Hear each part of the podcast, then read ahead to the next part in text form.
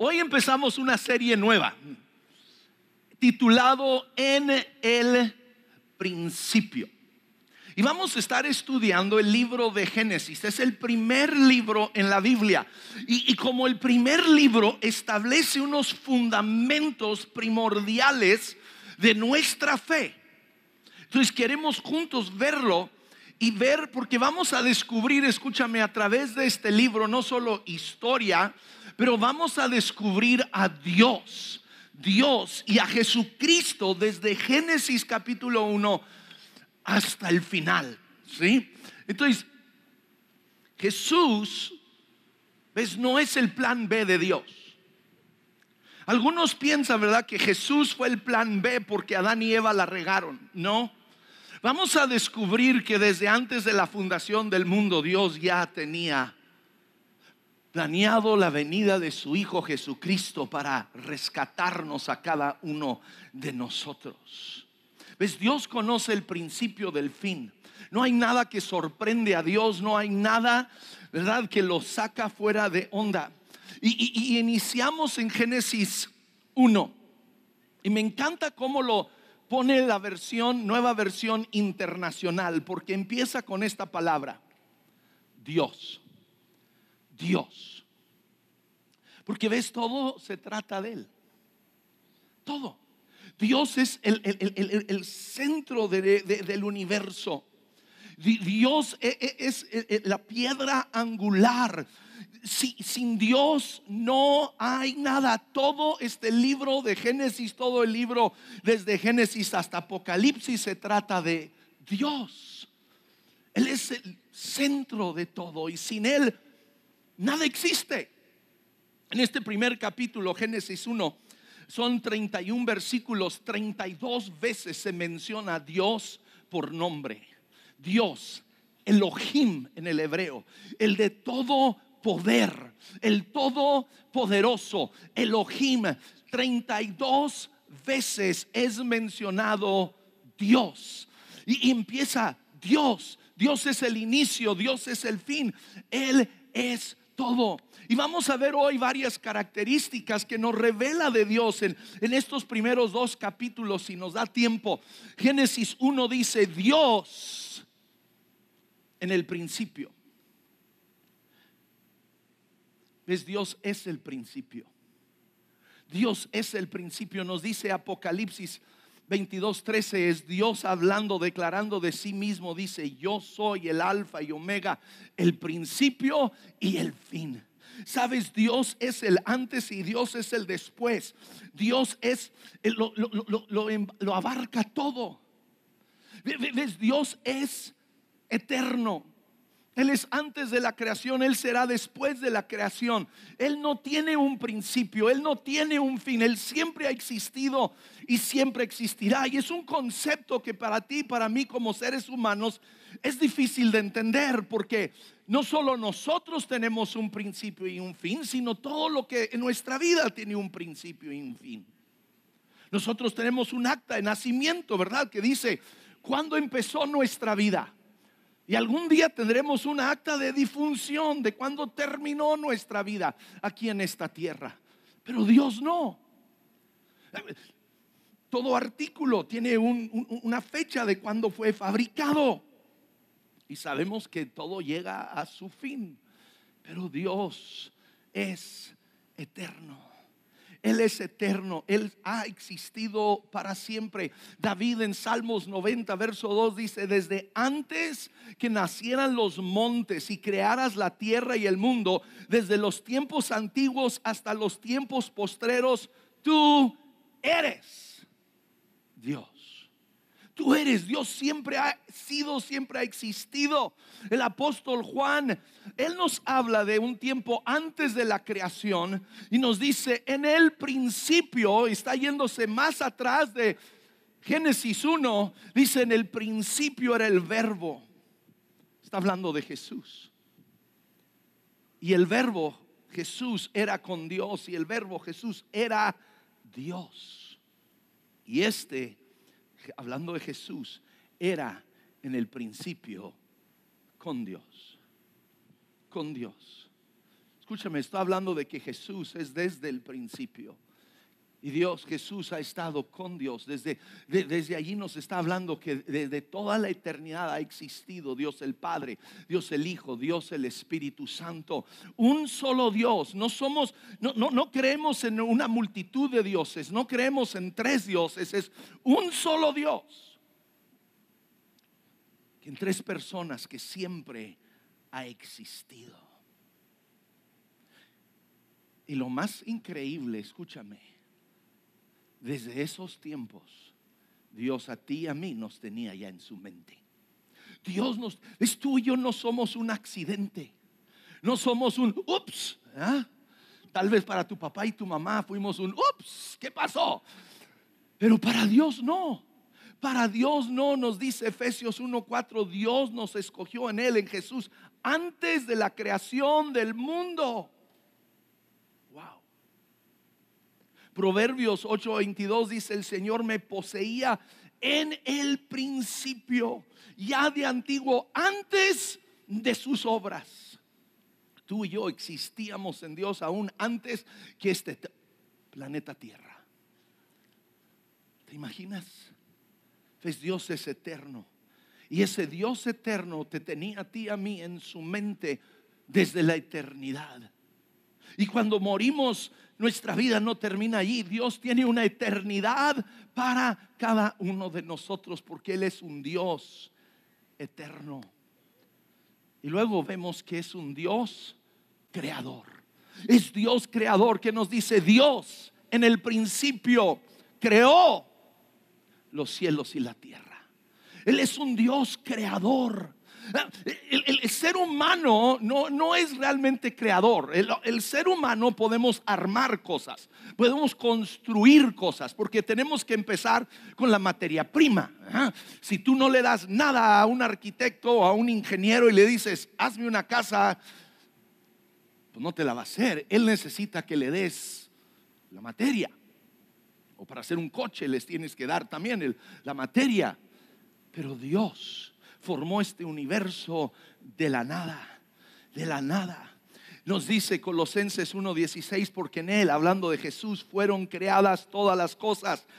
No solo esta tierra, dice, sino lo que hay en los cielos, lo que hay en la tierra, visible e invisible, sean tronos, sean dominios, sean principados, sean potestades, todo fue creado por medio de Él, de Jesucristo, y para Él. Él, Jesús, es antes de todas las cosas. Y todas las cosas en Él subsisten. Wow. Él creó todo. En Él subsisten. Por Él este mundo sigue girando. Por Él este mundo sigue en el orden que tiene. Dios es creador. Y luego vemos que Él es Dios presente. E, e, el, verso 2 nos debe de hablar y ministrar, dice, la tierra era un caos total. Las tinieblas cubrían el abismo y el Espíritu de Dios iba y venía sobre la superficie de las aguas. ¿Cuántas veces nuestra vida parece ser un caos? Nuestra vida parece estar hundida en oscuridad y no encontramos la salida y no encontramos la esperanza. Y en veces nos preguntamos, Dios, ¿dónde estás? Pero este verso nos habla que aún en medio de nuestro caos, en medio de nuestra crisis, el Espíritu de Dios está moviendo sobre nuestras vidas. Él es un Dios presente, aun cuando tú y yo no lo palpamos, no lo percibimos. Él está presente en nuestras vidas. ¿Ves todo el libro de Génesis? Vamos a ver el mover de Dios sobre la vida de diferentes hombres y mujeres. Dios siempre presente aún en, sus metidas de patas y, en sus errores y en, y en sus pecados, pero Dios presente. Tú y yo tenemos que vivir con esa esperanza que nos da aquí este verso, que Dios, el Espíritu de Dios, está presente. ¿Ves? Nada sorprende a Dios.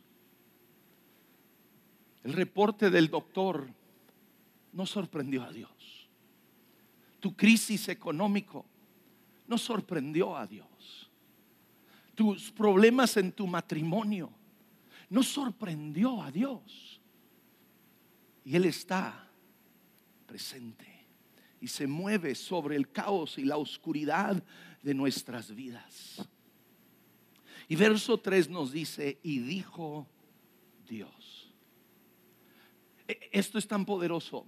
Lo vamos a encontrar diez veces en este capítulo que dice, y dijo Dios. Porque Dios habla y su palabra crea. Su palabra tiene poder y su palabra sigue teniendo poder el día de hoy. Su palabra, escúchame tú y yo, esta palabra habla, habla a nuestra situación, habla a nuestra vida. Y dijo Dios. Hebreos 11:3 nos dice, hablando de esto, dice, por la fe entendemos que el universo, lo que tú y yo vemos, fue formado por la palabra de Dios, de modo que lo visible no proviene de lo que se ve. ¿Ves? Dios llama a existencia este universo. Dios llama a la existencia la luz, Dios llama a la existencia los cielos y la tierra y las montañas y, y los animales y los peces. Dios lo llama por su palabra. Y su palabra sigue teniendo poder. Se encuentra Jesús un día en un barco dormido y una tormenta los agarra en alta mar. Y, los apóstoles están pero asustados, están gritando como nenas, ¿verdad? Y, y lo despiertan, le dicen, oye, que no te preocupas que nos vamos a ahogar aquí. Y Jesús se para y habla a la tormenta. Y viene un silencio, una bonanza sobre aquella tormenta. Y dice, dice, ellos estaban espantados y se decían el uno al otro, ¿quién es este que hasta el viento y el mar le obedecen? Su palabra, su palabra hablada. Es no su palabra pensada. Él la habló, él la proclamó. Vemos a Jesús cuando llega al funeral de su amigo Lázaro. De hecho, ya había pasado el funeral, ya lo habían enterrado, llevaba cuatro días, ya apestaba el cuerpo. Pero Jesús se para. Escúchame, Dios se para ante las imposibilidades de nuestra vida, lo que el hombre no puede hacer. Y Dios habla a esa imposibilidad. Y le dice, Lázaro, sal. Y de repente un hombre que tenía cuatro días de muerto sale de la tumba. Porque Dios habló. Porque Dios habló. Wow. Nos dice Romanos, hablando de Abraham, dice, creyó en el Dios que da vida a los muertos, que llama las cosas que no son como si fuese. Tú y yo debemos de tomar esta palabra, esta palabra de Dios, no mi palabra, no tu palabra, pero nuestra palabra. Fíjense, aún los presidentes estaban entrevistando a Nixon, presidente Nixon hace años atrás y lo habían llamado que era un presidente imperialista y que pero él mismo decía, yo doy órdenes y en veces nadie hace nada. Pero esta palabra, tú y yo debemos de tomar esta palabra y empezar a hablarla a nuestras vidas, hablarla a nuestras situaciones, porque esta palabra de Dios tiene poder. Dios habló y el universo fue formado. Jesús le dijo a sus discípulos, dice, si tienen fe, aún tan pequeño como un grano de mostaza, dice, podrán decirle a esta montaña, no pensarlo, no, oh, ojalá, tal vez, quizá, Dios, espero que. No, dijo, podrás hablar a esta montaña y se echará en el mar tenemos que tomar la palabra de Dios tú y yo y hablarla con fe, declararla, declarar salud, que Él es nuestro sanador, declarar que Él es nuestro proveedor, declarar que Él es el que restaura nuestras vidas. Esta palabra tiene poder. y Dios dio luz. Lo primero que él dijo es, exista la luz. Fíjense, no, no, llamó a la existencia eh, el sol y las estrellas.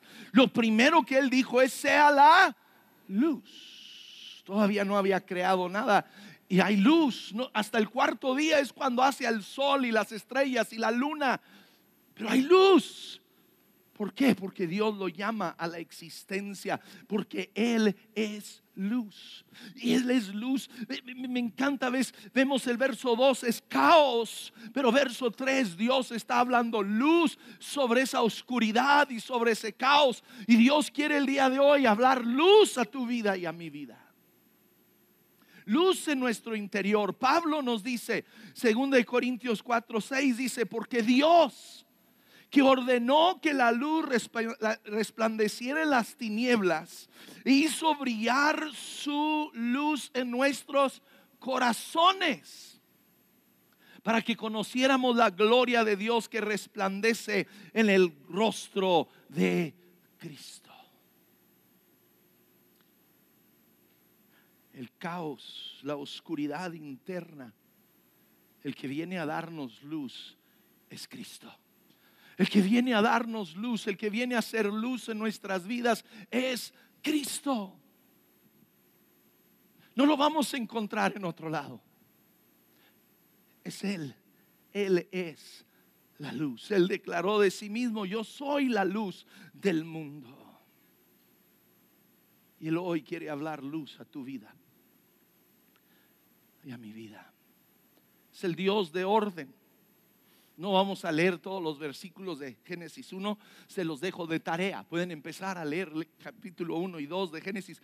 Pero vemos, Dios primero forma la luz y separa el día y la noche. Y luego el segundo día Él separa las aguas de la tierra de las aguas del cielo. Hace una separación y, uno dice, ¿cómo, ¿cómo aguas de la tierra y agua del cielo? Sabes que en el cielo hay una cantidad de agua enorme. Cada año, cada año llueve del cielo 186 millas cúbicas de agua desciende del cielo sobre la tierra. Cada año. Y Dios lo sostiene todo tercer día Él separa las aguas de la tierra sobre la tierra seca y crea la vegetación. ¿Y qué Dios tan creador? Hay más, más de cien mil especies de plantas, porque Dios lo habló. Y luego dio una orden allí a las plantas. Y lo vamos a ver, da la misma orden a los animales, a los peces, a los pájaros. Y dice que den fruto según su género según su género. Es importante entender esto. Dios, nos reproducimos según nuestro género. El, el, árbol de manzana siempre te va a dar manzanas, no te va a dar sandías, no te va a dar piñas, siempre te va a dar manzanas, porque Dios genéticamente lo formó. Y el hombre puede manipularlo y hacer lo que haga manzanas verdes, manzanas rojas, manzanas dulces, manzanas agrias, pero siempre serán manzanas porque Dios lo estableció. Cuarto día Él crea las estrellas, el sol y la luna. El quinto día crea los animales marítimos y a las aves. De nuevo les dice, den fruto según su género.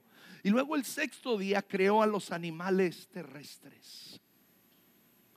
Y al final de cada día, solo se los voy a leer una vez, pero al final de cada día Dios dice, y Dios consideró que era bueno.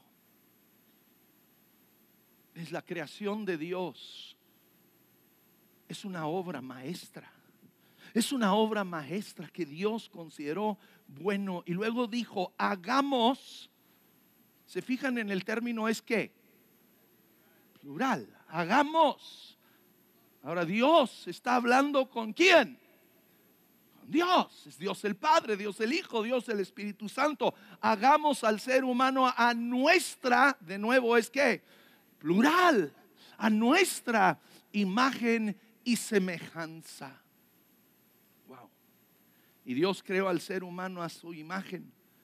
Lo creó a imagen de Dios. Hombre y mujer los creó.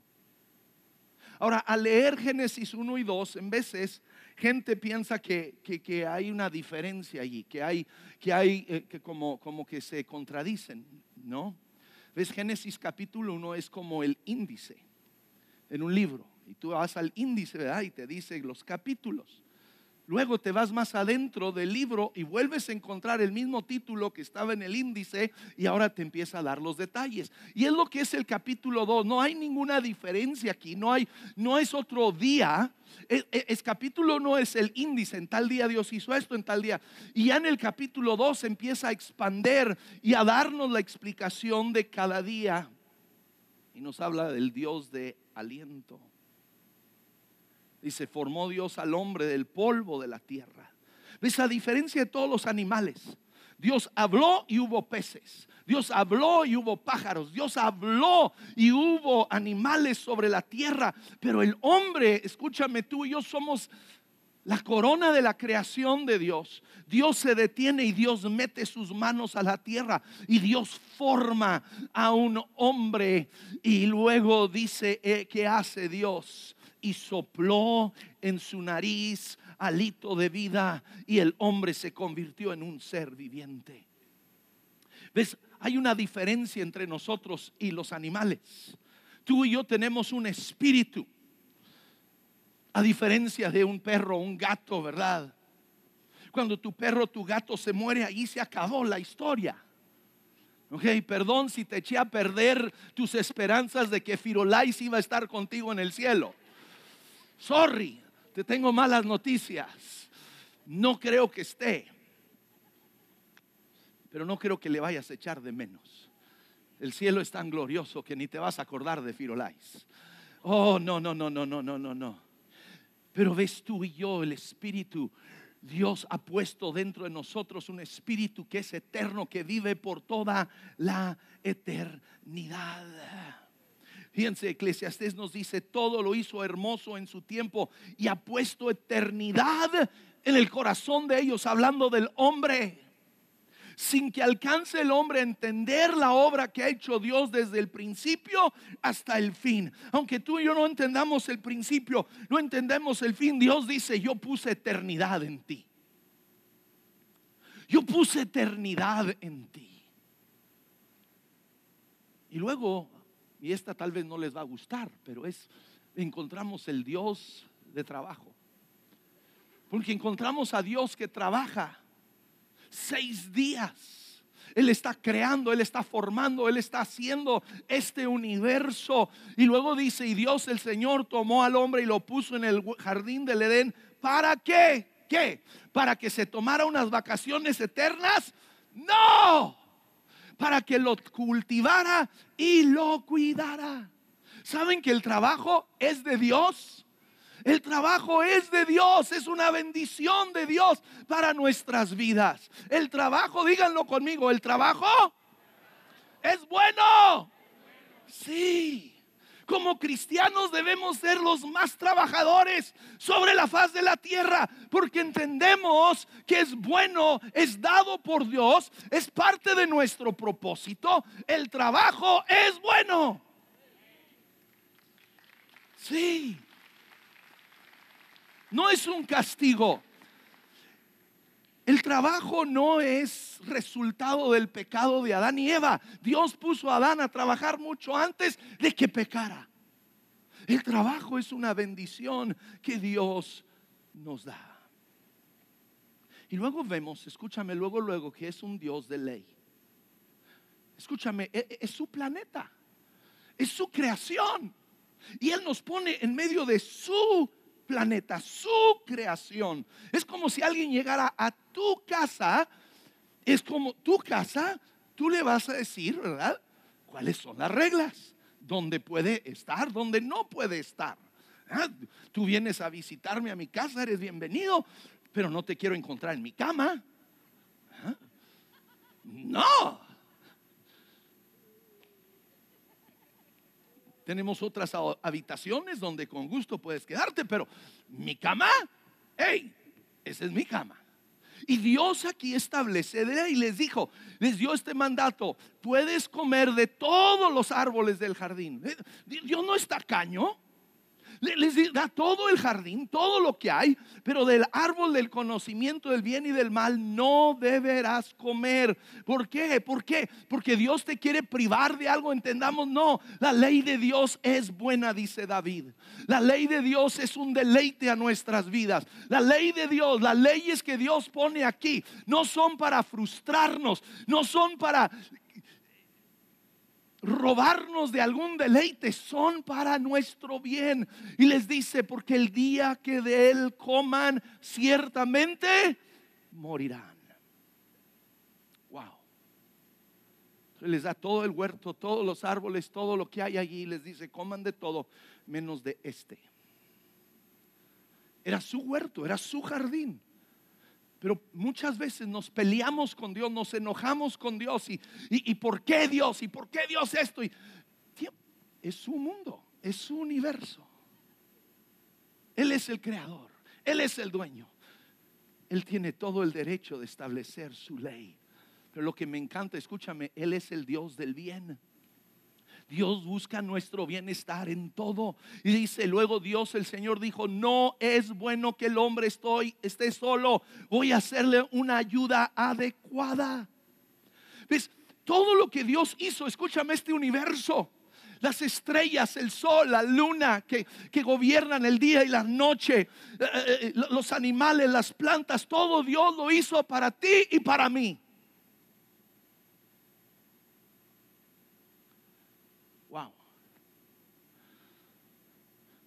No se emocionen tanto, eh. me, aturden. Y luego vio que no era bueno que estuviéramos solos. Y Dios formó a Eva para Adán. Vámonos rápido porque el reloj me está gritando feo. Vemos que Él es el Dios de familia. Pero me encanta, escúchame, porque vemos en la creación de Eva, vemos a Cristo. Fíjense, vemos a Cristo aquí, porque ¿qué hace? Dice, entonces Dios el Señor hizo que el hombre cayera en un sueño profundo y mientras éste dormía le sacó una costilla y le cerró la herida. Y de la costilla que le había quitado al hombre, Dios el Señor hizo una mujer y se la presentó al hombre. Cuatro propósitos de Dios para el matrimonio. Compañerismo. Sean amigos tu esposa, tu esposo, eh, eh, eh, señores, tu esposa no es nomás para darte sexo y para hacerte de, desayuno y limpiarte la casa. No, no, no, no, ella no es tu sirvienta, es tu amiga. Que sobre todo sea tu amiga. Tu marido no es nomás para que traiga el chivo. es tu amigo. Lo primero es compañerismo, amistad y luego sí, procreación para que la humanidad siga y luego es para el sexo. Dios se inventó el sexo. Como que todos, ay, el pastor dijo sexo en la iglesia. Pero Dios lo inventó para dentro del matrimonio. Un hombre con una mujer. Se fijan, hizo a Adán y a Eva. No hizo a Adán y Esteban. No eran dos hombres, no eran dos mujeres. No era un hombre y diez mujeres. Era un hombre, una mujer. Ese es el orden de Dios. No se enojen conmigo, no se peleen conmigo. Así lo hizo Dios. Un hombre, una mujer pero nos ilustra también la relación entre Cristo y la iglesia. Ven como Adán, Dios lo hizo que, que durmiera. Jesús, ¿qué sucedió? Estuvo tres días en la tumba. Y luego a Adán le abren el costado para saquear un hueso de su costilla. A Jesús le traspasaron el, costado con una, una lanza. Y Adán recibe a Eva y Cristo por su muerte en la cruz, por ser traspasado por nuestras heridas. Él recibe a su novia, la iglesia. Desde Génesis 2 vemos a Cristo, vemos la obra redentora de Cristo siendo revelada a nosotros. Y termino con esto porque ya se me acabó el tiempo. Vemos el Dios de reposo. Dice, llegó el séptimo día y Dios descansó. Pero fíjense, escúchenme por qué descansó. No porque estaba cansado, porque Dios no se cansa, dice, porque había terminado la, la obra que había exprendido, emprendido. Y este día de reposo nos habla a ti, a mí, escúchame, nos habla. Si el grupo de alabanza en cada equipo, cada campus quiere ir pasando, por favor, porque ya me pasé. Nos habla de la obra de Cristo. Nos habla del reposo que Cristo trae a nuestras vidas. Ese séptimo día que Él santificó, nos está hablando desde Génesis 2 de la obra de Cristo en nuestra vida. Dice Hebreos 4:9, queda por tanto un reposo sagrado para el pueblo de Dios. Pues el que ha entrado a su reposo, él mismo ha reposado de su obra como Dios reposó de la suya. Efesios 2.8 dice, porque por la gracia han sido salvados por medio de la fe. Y esto no de vosotros, sino es don de Dios, no por obras, para que nadie se gloríe. ¿Ves? Jesús hizo la obra completa en la cruz. Tú y yo no tenemos que hacer nada tuyo no depende de si somos buenos, si cumplimos con los diez mandamientos o con reglas de la iglesia. Cristo hizo todo en la cruz y tú y yo descansamos en Él, descansamos en su obra. La obra está completa, su sangre ha sido derramada y tú y yo hemos sido perdonados.